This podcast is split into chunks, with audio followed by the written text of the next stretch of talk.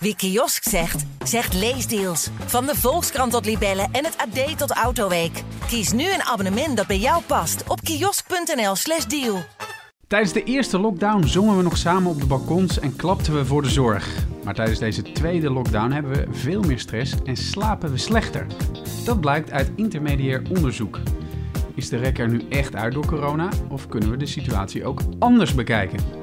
We praten erover met verandermanager en onderzoeker aan het Centrum voor Belevingspsychologie, Eduard Baas. Mijn naam is Jan Meijroos. En ik ben Maaike Bos. Leuk dat je luistert naar Work in Progress, de podcast van Intermediair over werk, carrière, work-life balance en persoonlijke groei. Eduard, welkom. Dankjewel. Ja, we bespreken met jou uh, vandaag onder meer de resultaten van het onderzoek dat Intermediair en de Nationale Vacaturebank hebben gedaan. Nou, hoe wij de tweede lockdown ervaren. Nou, even wat, wat, wat schoot voor de boeg. Uh, ruim de helft van de duizend mensen die hebben meegedaan aan dit onderzoek, die ervaart nu stress. en, en ruim een derde, de 38 procent, die voelt eigenlijk meer stress dan tijdens de eerste lockdown. nou, jij doet in de belevingspsychologie onderzoek naar hoe onbewuste patronen beïnvloeden hoe wij de wereld om ons heen ervaren. Ja. Nou, dat zal hier natuurlijk ook uh, aan de orde zijn. Dus ja, het is als schot voor de boeg. Lockdown is nu eigenlijk niet heel veel anders dan de eerste keer op de avondklok na. Het duurt natuurlijk wel langer, maar toch beleven we uh, substantieel meer stress, blijkt uit dat onderzoek. Wat is jouw reactie daarop? Nou ja, schot voor de boeg is het inderdaad. Want als je gaat kijken naar stressniveaus, dan hangt het heel erg van de persoonlijkheid van de, van de mens af. En daar ligt een heel veel breder gebied onder.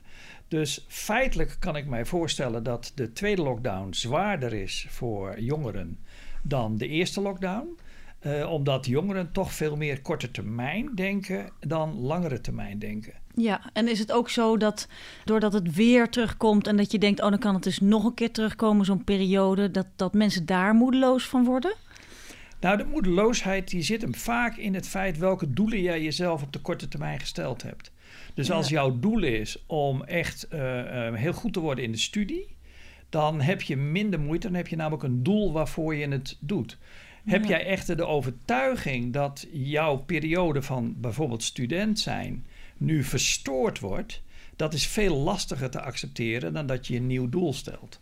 Dus het gaat echt over de innerlijke beleving van op welke wijze de lockdown, dus het feit dat je een stukje vrijheid kwijt bent, op welke wijze werkt dat nou in op jou als persoon? Ja, um, even wat van die uh, resultaten van het onderzoek. De helft van die mensen die stress ervaart, noemt dus inderdaad de uitzichtloosheid als reden, maar ook sociaal isolement. En wat ik ook wel interessant vond, dat mensen geen manieren hebben om te ontspannen. Ja. Nou, dan denk ik ook van ja, het is natuurlijk ook wel zo. Dan moet je dat jezelf halen, dat bewegen en zo. Daar heb ik ook moeite mee. Mm-hmm. Maar het kan natuurlijk gewoon wel. Ja. Zeiken we niet met z'n allen een beetje? Vraag ik me nou ja, dat vind ik wel een hele leuke opmerking. Want als ik het in een breder verband stel, dan betekent het eigenlijk dat we minder weerbaar zijn tegen veranderingen, tegen onverwachte gebeurtenissen. En dat heeft heel erg sterk te maken hoe wij de maatschappij aan het inrichten zijn. En dat, dat is echt, dan praat ik over zeg maar na de oorlog tot aan nu. Je ziet enorme verschuivingen in de manier waarop we bijvoorbeeld opvoeden, de manier waarop regeringen regels stellen. En ik geef een simpel voorbeeld. De ijscode was rood. Dus we werden gewaarschuwd voor ijzel en voor nou ja, de, de kans op gladheid. In de, in de week dat het even heel koud was, was het natuurlijk, zit op een gegeven moment de dooi in. En die maandag na die koude week, van min 10 en min 15 s'nachts, was het inderdaad op maandag was het code rood. Was Precies. meteen weer paniek. Ja, ja. nou, Um, ik heb een uh, leeftijd, ik ben 68, dus ik ken de periode nog heel goed dat ik zelf die leeftijd had, van zeg maar 20. Nou, het was ondenkbaar dat er iemand tegen jou zei van je moet uitkijken, zeker niet van regeringswezen. Je was dat allemaal zelf aan het doen. Je was zelf aan het managen hoe je op school kwam. Je managede zelf de gladheid. En natuurlijk ging je onderuit op de fiets, maar dat leerde snel. Dus op die, in die periode leer je ook om te kijken naar wat heb ik nodig om toch datgene te doen wat ik nodig heb om toch bij school te komen. Je schepte samen de sneeuw weg. Dat was een heel ander soort ingerichte maatschappij dan dat we nu hebben. de maatschappij nu is dat we willen proberen om in ieder geval kinderen ervoor te zorgen dat hun niets meer overkomt. En dan bedoel ik niet de echt serieuze dingen, maar ook de gewone, normale, dagelijkse dingen. De leerperiode van een kind wordt ongelooflijk vaak eh, door de ouders ingevuld. En laatste opmerking. Uh, Dante, die zei dat al. Uh, die ging over liefdevol verwaarlozen. En dat is een hele mooie term. Want je kinderen moeten ook zelf dat pad leren lopen van tegenslag. Van dingen die ze even niet kunnen doen. Van dingen die ze in hun hoofd hebben die onmogelijk blijken te zijn. Van studiekeuzes. Al die elementen, die hebben we jarenlang eigenlijk systematisch in de maatschappij gebracht. Maar um, ja, je kunt zeggen van, nou ja, we zijn niks meer gewend. Maar het gevoel is er wel, die beleving is er wel. Kun je nou wel zeggen dat het ons helemaal opbreekt, deze situatie? Of ja, je kunt daar niet in generaliseren. Ik kan mij voorstellen dat als je met uh, uh, een aantal kinderen op een hele kleine ruimte leeft, dan heb je het gewoon moeilijk. Ja. En dan ja. heb je gewoon stresselementen.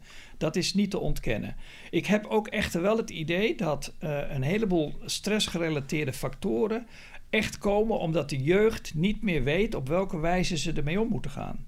En dat is natuurlijk wel wat ons onderzoek laat zien, ook in het onderzoek naar burn-out, is dat er heel veel innerlijke componenten zijn in de jeugd zelf, in de mens zelf, die maken dat we op die manier met stress minder goed om kunnen gaan. En dat is natuurlijk een heel belangrijk gegeven. Alleen het is ook een moeilijke boodschap. De makkelijke boodschap voor burn-out is. De werkgever heeft mij te veel werk gegeven. De werkgever let niet goed op mij. De maatschappij is niet goed voor mij hè, als je praat over lockdown. En toch blijkt uit onderzoek dat je heel goed kan zien waar de innerlijke factoren liggen dat de een wel last heeft van stress en de ander niet. En dat is natuurlijk een moeilijkere boodschap als dat je het buiten jezelf kan houden. Ja, nou, je kunt zeggen dat sommige mensen hebben het echt zwaar, maar uit het onderzoek bleek ook wel dat er goed nieuws was. Dus dat die andere kant is er ook. Uh, kijk, 48% had niet veel stress op dit moment. Dus die helft is er ook. En die mensen die hebben dat niet, vooral door gewenning aan de coronamaatregelen, wat ik dan weer grappig vind. Um, en ook oudere mensen tussen de 45 en 65 jaar, die hebben minder stress, want die hebben ook minder problemen met inkomen en uh, um, minder baanonzekerheid. Maar wat mensen dus ook zeggen, is er is een betere werk-privé-balans. Ja. Of uh, werkgevers doen extra hun best om, om betrokkenheid te krijgen. Ja. Is het nou zo dat die crisis uh, inventief gedrag ook oproept? Of uh, zijn die mensen die het positief zien, zijn dat gewoon meer optimistische personen? Hebben die gewoon meer die, die patronen op orde om, uh, om de wereld beter aan te kunnen? Ja, die, die, uh, het verschil tussen zeg maar de pessimist en de optimist is, is dat de een het als het ware een onderbreking vindt van zijn normale leven, terwijl de ander het veel meer ziet als een nieuwe invulling van zijn leven. Dus je kunt de dingen uh, accepteren zoals ze zijn en er een nieuwe invulling aan geven, of je kunt uh, eigenlijk blijven kijken naar wat je niet meer kunt. En dat is echt een verschil in mensen. Echt een verschil in hoe jij je als mens hebt ontwikkeld. En uh, natuurlijk is het zo dat de positieve mensen, die, ik zou niet willen spreken van uh, gewenning, maar ik zou willen spreken van acceptatie. Hmm. Het is echt een acceptatiedeel ja, in de mens. Berusting. Als het berusten wordt, dan heb je toch last van stress. Berusten geeft niet vrijheid. Berusten nee. geeft een, een druk op jezelf omdat je daarin moet berusten. Het is een soort slachtofferschap. Dat is een beetje ziet. die meloen doorslikken die je dan toch maar doorslikt, hè? Zoals Gert-Jan Segers dat zei. Maar het is niet echt, echt volledige acceptatie. Het is niet echt een volledige ja. acceptatie. Nou waren er natuurlijk ook wel een aantal resultaten uit het onderzoek die echt schrijnend waren. Er was gelukkig een klein deel. Maar dat was een deel van de respondenten die het er allerergst had meegemaakt. En die noemde dat dan als stressfactor. Eh, bijvoorbeeld een dierbare verloren 5% of een baan verloren 6%. Ja. Nou, dat is op zich al een, uh, een traumatische ervaring voor, voor, voor, voor, veel mensen. En dan ook nog in een, in een periode uh, waarin, je, waarin heel veel beperkingen op, uh, worden opgelegd. Hè? We kennen allemaal de voorbeelden van mensen die niet bij uh, de laatste, het laatste uur van hun dierbaren mochten zijn. Of pas echt uh, de ja. vijf minuten voordat uh, het, tijdelijke met het eeuwige werd verwisseld. Of, of gewoon dat er minder mensen op zo'n begrafenis aanwezig mochten zijn. Ja, en als je daarnaar kijkt, dan dat, dat hoeven we niet te bagatelliseren of mooie woorden aan te wijden. Dan heb je het gewoon zwaar op dat moment. En dat is ook verschrikkelijk als je geen afscheid kan nemen van je dierbaren. En dus zou ik daar eigenlijk niet zozeer de stressterm aan leggen, maar gewoon dat is wel het leven wat op dat moment heel erg op je afkomt. Ja. En als je die term dan als stress ervaart, dan lijkt het alsof je dat niet als normaal mag ervaren. Hè? Want stress heeft toch een negatieve connotatie. En ik zou dan van willen zeggen: laten we dat geen stress noemen, maar echt het leven wat vol bij je binnenkomt en waar je echt van slag van kan raken. Ja. Ja. Work in progress. Ergens vraag ik me af, is het niet ook zo dat we vooral aan de angst voor de angst lijden? Dat we de, dat we de, de uitzichtloosheid, dat, dat vage daarvan, is misschien net zo moeilijk als gewoon verdriet hebben. En het klinkt heel. Maar weet nee, je, nee, maar ik snap je helemaal. dat je, ja. als je echt weet wat je verloren hebt, dan is dat misschien helderder dan alleen maar die uitzichtloze situatie. Ja, en dat is natuurlijk, eh, hè, zo, eh, dat weten we ook vanuit onderzoek, dat angst is altijd gebaseerd op het feit dat je het niet onder controle hebt. En niet onder controle hebben is natuurlijk specifiek voor de lockdown. Je weet niet wat het virus doet, je weet niet hoe lang het duurt, je weet niet hoe erg het is en je weet niet of het jezelf kan overkomen. Dus dat zijn eigenlijk allemaal angstfactoren die bij elkaar opgeteld worden. Je zult dus een andere manier van kijken, een andere manier van naar jezelf kijken moeten ontwikkelen om te ontdekken welke angst nou feitelijk bij jou werkzaam is. En dat is waar wij van het Centrum van Belevingspsychologie heel veel tijd en aandacht aan geven, omdat dat heel sterk te maken heeft met wie ben jij nu als mens eigenlijk, in plaats van jij als mens in je omgeving. Ja. Nou, is het ook wel zo van hè, waarom raakt deze situatie ons nou meer? Die tweede lockdown, dat is een beetje aftasten. Ehm, die jongere mensen van 25 tot 44 jaar, daar, daar heeft 60% meer last van stress van. Je Ja. zei het net al eerder van eh, jonge mensen hebben een andere, eh, ja, andere weerbaarheid misschien. Maar je kunt ook zeggen, er is wel degelijk in de buitenwereld eh, een andere situatie. Want zij zitten met die flexcontracten. Zij hebben minder eh, inkomen, minder baanzekerheid. En soms ook die jonge kinderen thuis. Dus ehm, ja, hoe, hoe, hoeveel ligt nou aan hen? En hoeveel kunnen ze nog wel van anderen vragen om, om bij te stellen? Nou, het is moeilijk om te generaliseren. Vanuit, eh, ik ben ook therapeut. Ik heb dus ontzettend veel mensen eh, gezien in mijn leven. En ook heel veel met angst eh, te maken gehad. En het is dus ook zo dat de meeste angst, die, niet, die is niet reëel. Die, on, die, die treedt nooit op. Dat is een angst voor de dingen die mogelijk kunnen gebeuren. Er is een dichtbijliggende angst. Is, dat, is dat de desmens? Dat is, dat is. Ik weet niet of het des mens is. Het, is. het hangt er ook vanaf vanuit welke context je komt. Vanuit de opvoeding. Want eh, het Centrum voor Belevingspsychologie houdt zich echt wel bezig met de manier waarop jij in het leven gezet bent. En Ja. de effecten daarvan. Dus het is ook echt als je een, uit een angstig gezin komt. Dan helaas neem je die angst neem je ook weer mee in jouw leven. En die geef je trouwens ook weer door aan je kinderen.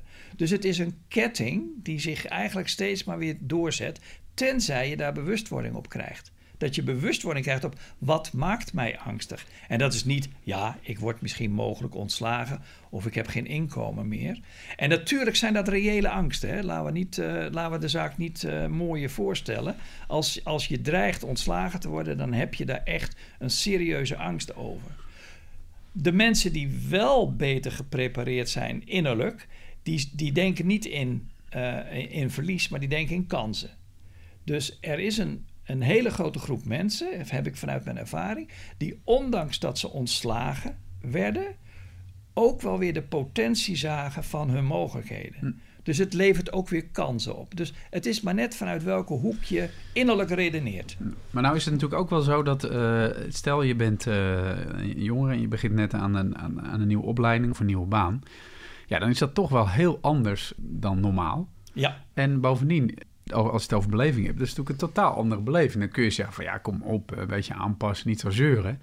Maar je, je hebt natuurlijk allemaal die verhalen en die voorbeelden van hoe het normaal wel gaat. Ik bedoel, eh, ik sprak laatst ook eh Wawoe eh, op de- van de VU. En die, heeft, die is nu bezig met een boek eh, aan het schrijven over eh, werken na corona.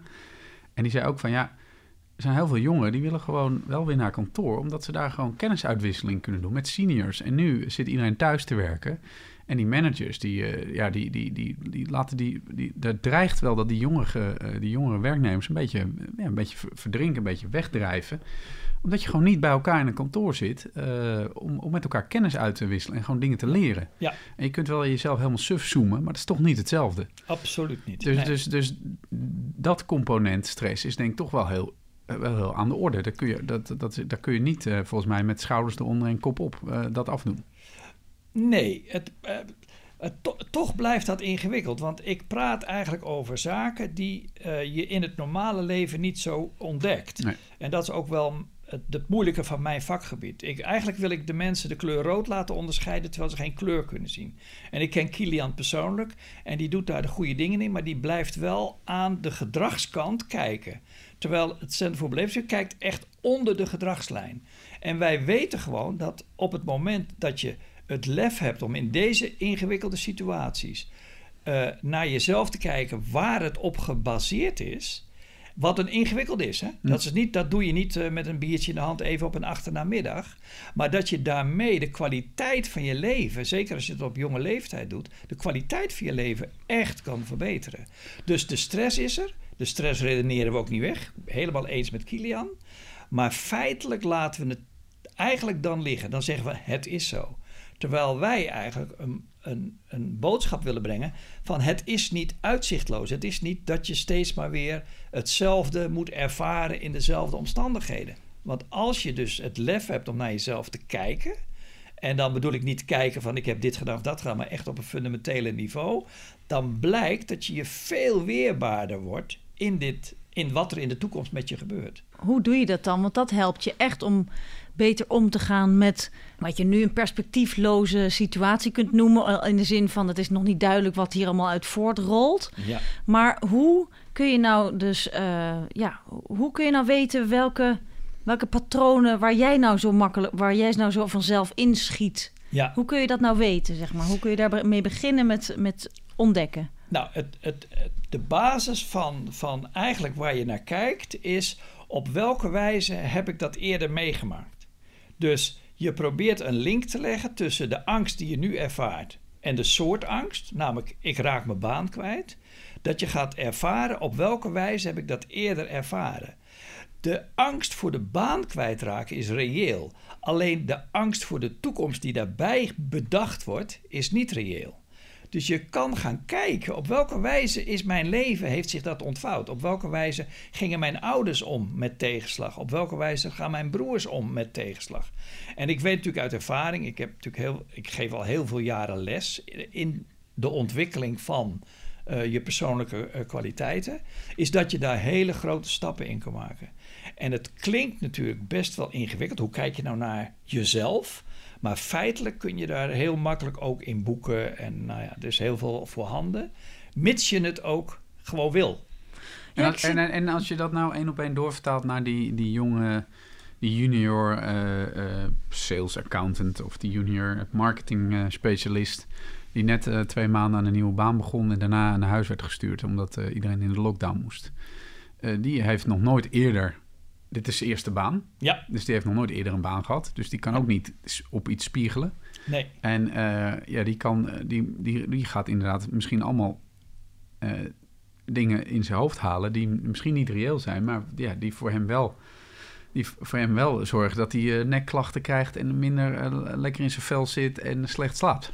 Nee, maar dat is echt allemaal waar. Alleen, ik ben ervan overtuigd dat dat dus uh, houding en gedrag is die we echt kunnen veranderen. Hm. Je, het is niet uitzichtloos als je in een lockdown zit en als we in de toekomst weer meer lockdowns krijgen.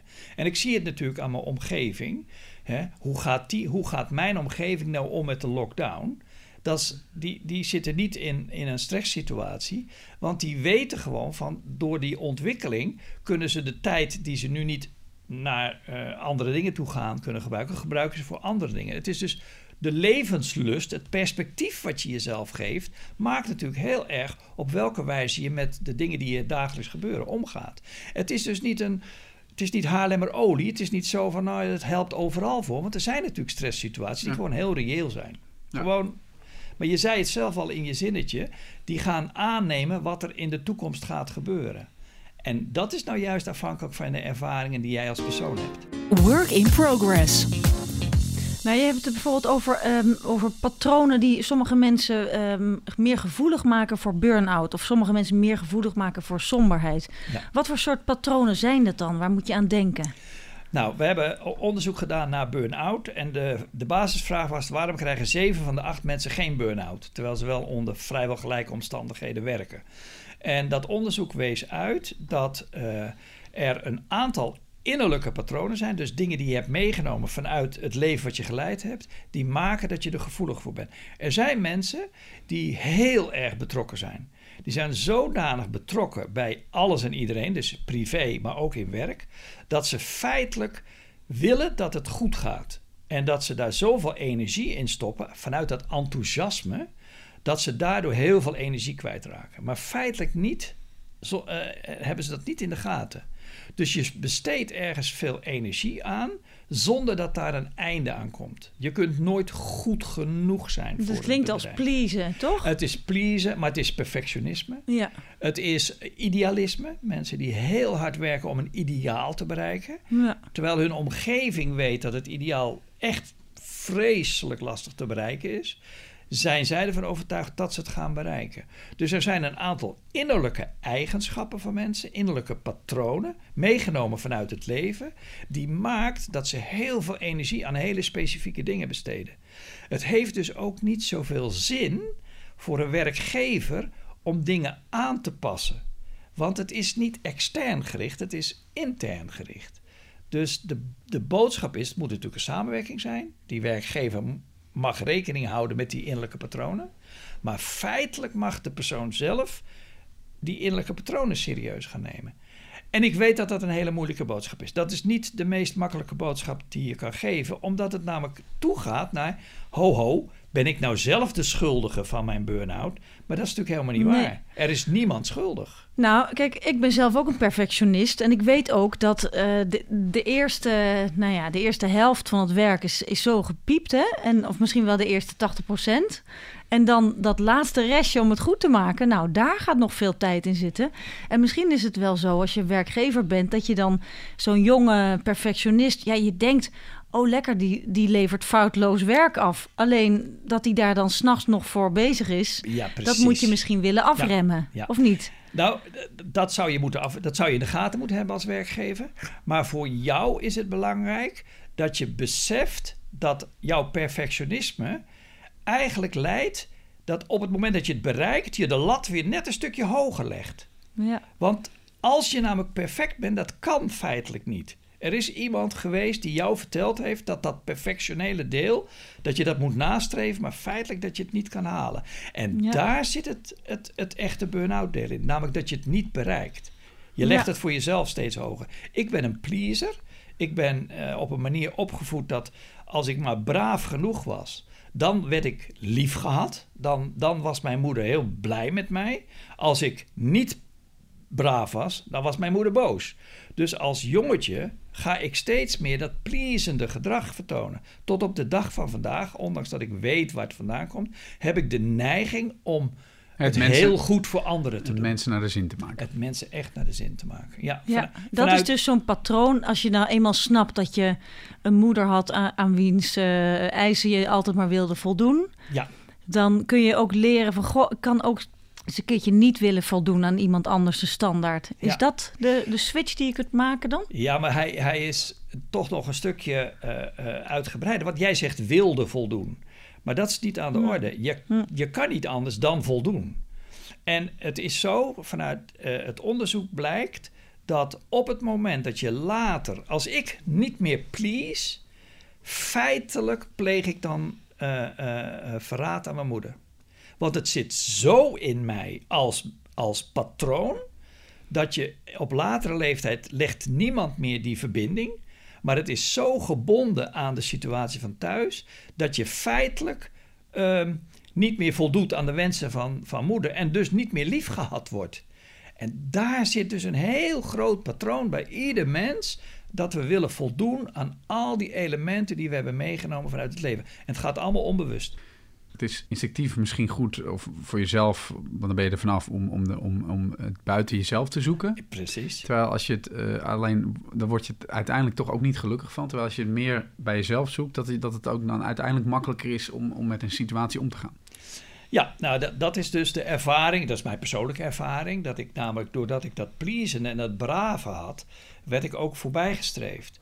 En de eigenwaarde was niet hoog. Dus wat heb ik gedaan? Ik heb geprobeerd mijn eigenwaarde te maskeren door kennis. Dus je gaat veel studeren. Je gaat laat in de avond studeren. Je bent heel erg bezig. Maar dat doe je niet zozeer alleen omdat je die studie leuk vindt, maar ook omdat je feitelijk wil laten zien: ik ben wel wat waard.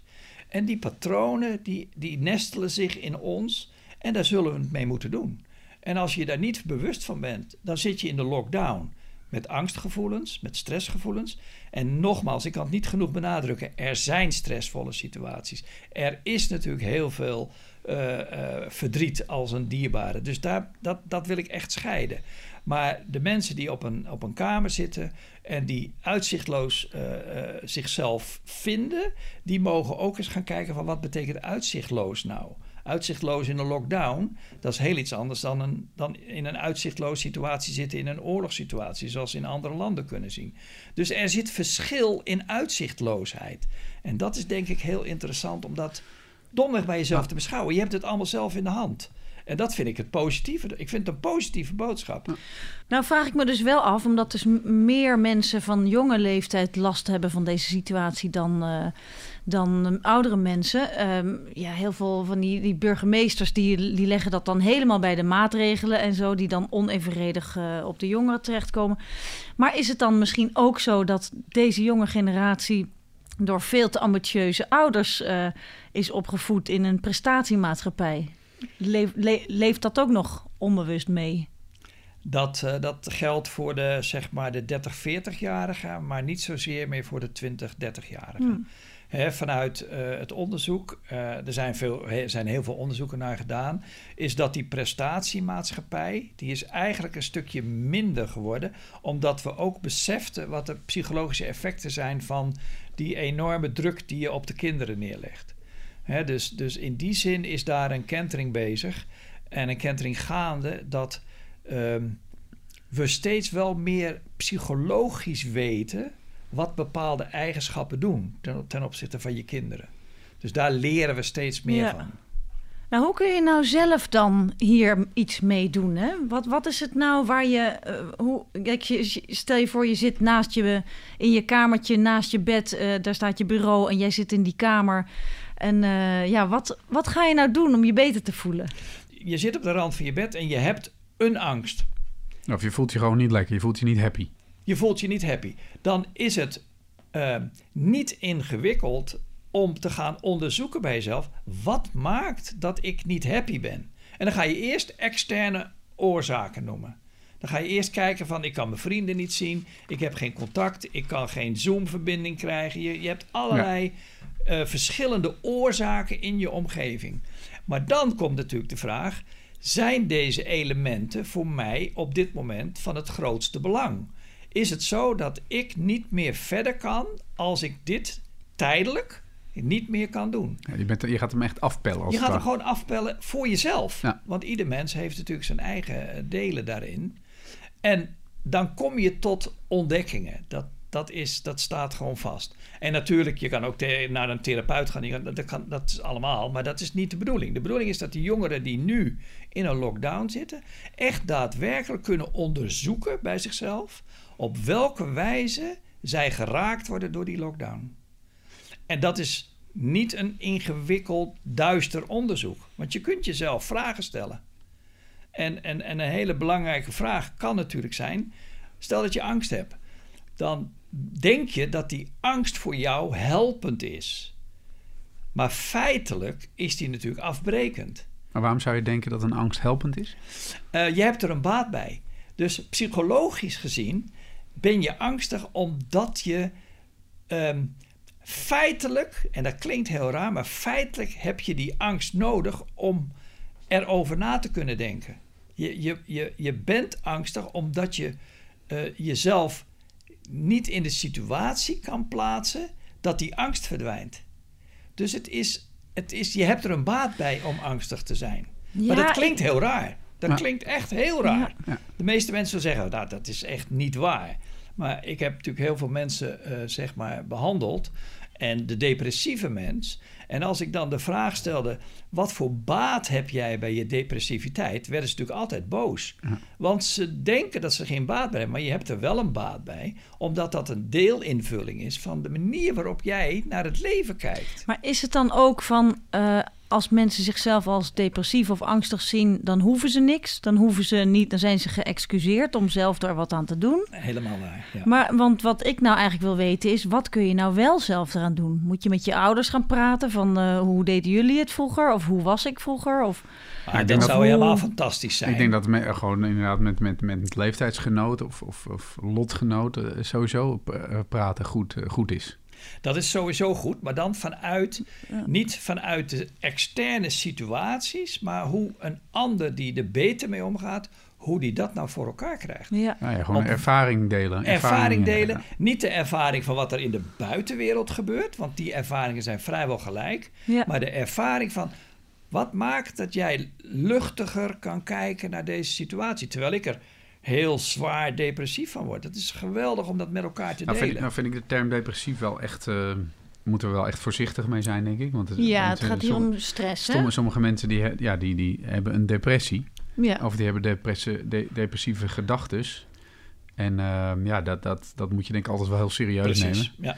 Tegelijkertijd, ja, ik denk dat sowieso praten altijd goed helpt. Uh, ja. Dat kan met elkaar en ook, uh, maar het betekent ook wel dat je je kwetsbaar moet opstellen. En dat is, voor ook, dat is weer een andere, andere ja, woorden voor heel veel mensen. Ja, je, moet wel, gelijk. je moet wel je schild nou, laten zakken. Plus je moet zo'n soort gesprek dan over de telefoon gaan doen. Ja, of, of, of, via Zoom. Dat is best wel een drempel. Maar ik denk dat je ook wel een beetje kunt bedenken van... joh, uh, zeker als je wat ouder bent... en wij zijn allemaal uh, de, de dertig gepasseerd, als ik het aardig zeg... dan weet je ook wel dat er na zo'n periode van een mindere stemming... altijd wel weer een periode van vrolijkheid aanbreekt. Toch? Ja, precies. En dan kun je ook wel bedenken van, nou ja, het komt wel weer goed. Misschien moet ik wat meer vertrouwen hebben of wat meer ja. erin leunen. Of, uh, het is een beetje zoeken natuurlijk. Ja, maar... Maar, maar, maar wat Jan zegt is natuurlijk helemaal waar. Als je met elkaar in contact komt en je kan het er inderdaad over hebben, over die gevoelens, dan heb je naast het feit dat je de relatie aan het verbeteren bent, krijg je ook nog eens een keertje input, waardoor je meer zicht krijgt op hoe het bij jou werkt. Dus het is echt durf meer te praten over hoe je het zelf ervaart, hoe je het zelf voelt. Ja. En wat je merkt is dat de meeste leeftijdsgenoten delen wat er in de buitenwereld gebeurt. Dat is veel makkelijker weer. Hè? Dus mijn boodschap is inderdaad niet makkelijk. Het is niet een eenvoudige boodschap. Want wat ik zeg is, zullen we niet meer zoveel over de buitenwereld hebben, maar zo het eens hebben over wat er nou werkelijk in mij gebeurt. Wat een heel ander gesprek wordt. Ja. En wat jij net noemde met ouders, dat zou fantastisch zijn. Ja. ja, dat is nog een grote opgave, maar het biedt wel perspectief. Het biedt heel veel perspectief. Dankjewel Eduard voor je inzichten. Leuk dat je luisterde naar deze Work in Progress. Dit was de voorlaatste aflevering. De volgende is in maart en dat is de laatste van deze intermediair podcast. Dus ik hoop dat je dan luistert. Tot dan! Dag! Dit was Work in Progress, de podcast van Intermediair. Check voor meer informatie over dit onderwerp intermediair.nl.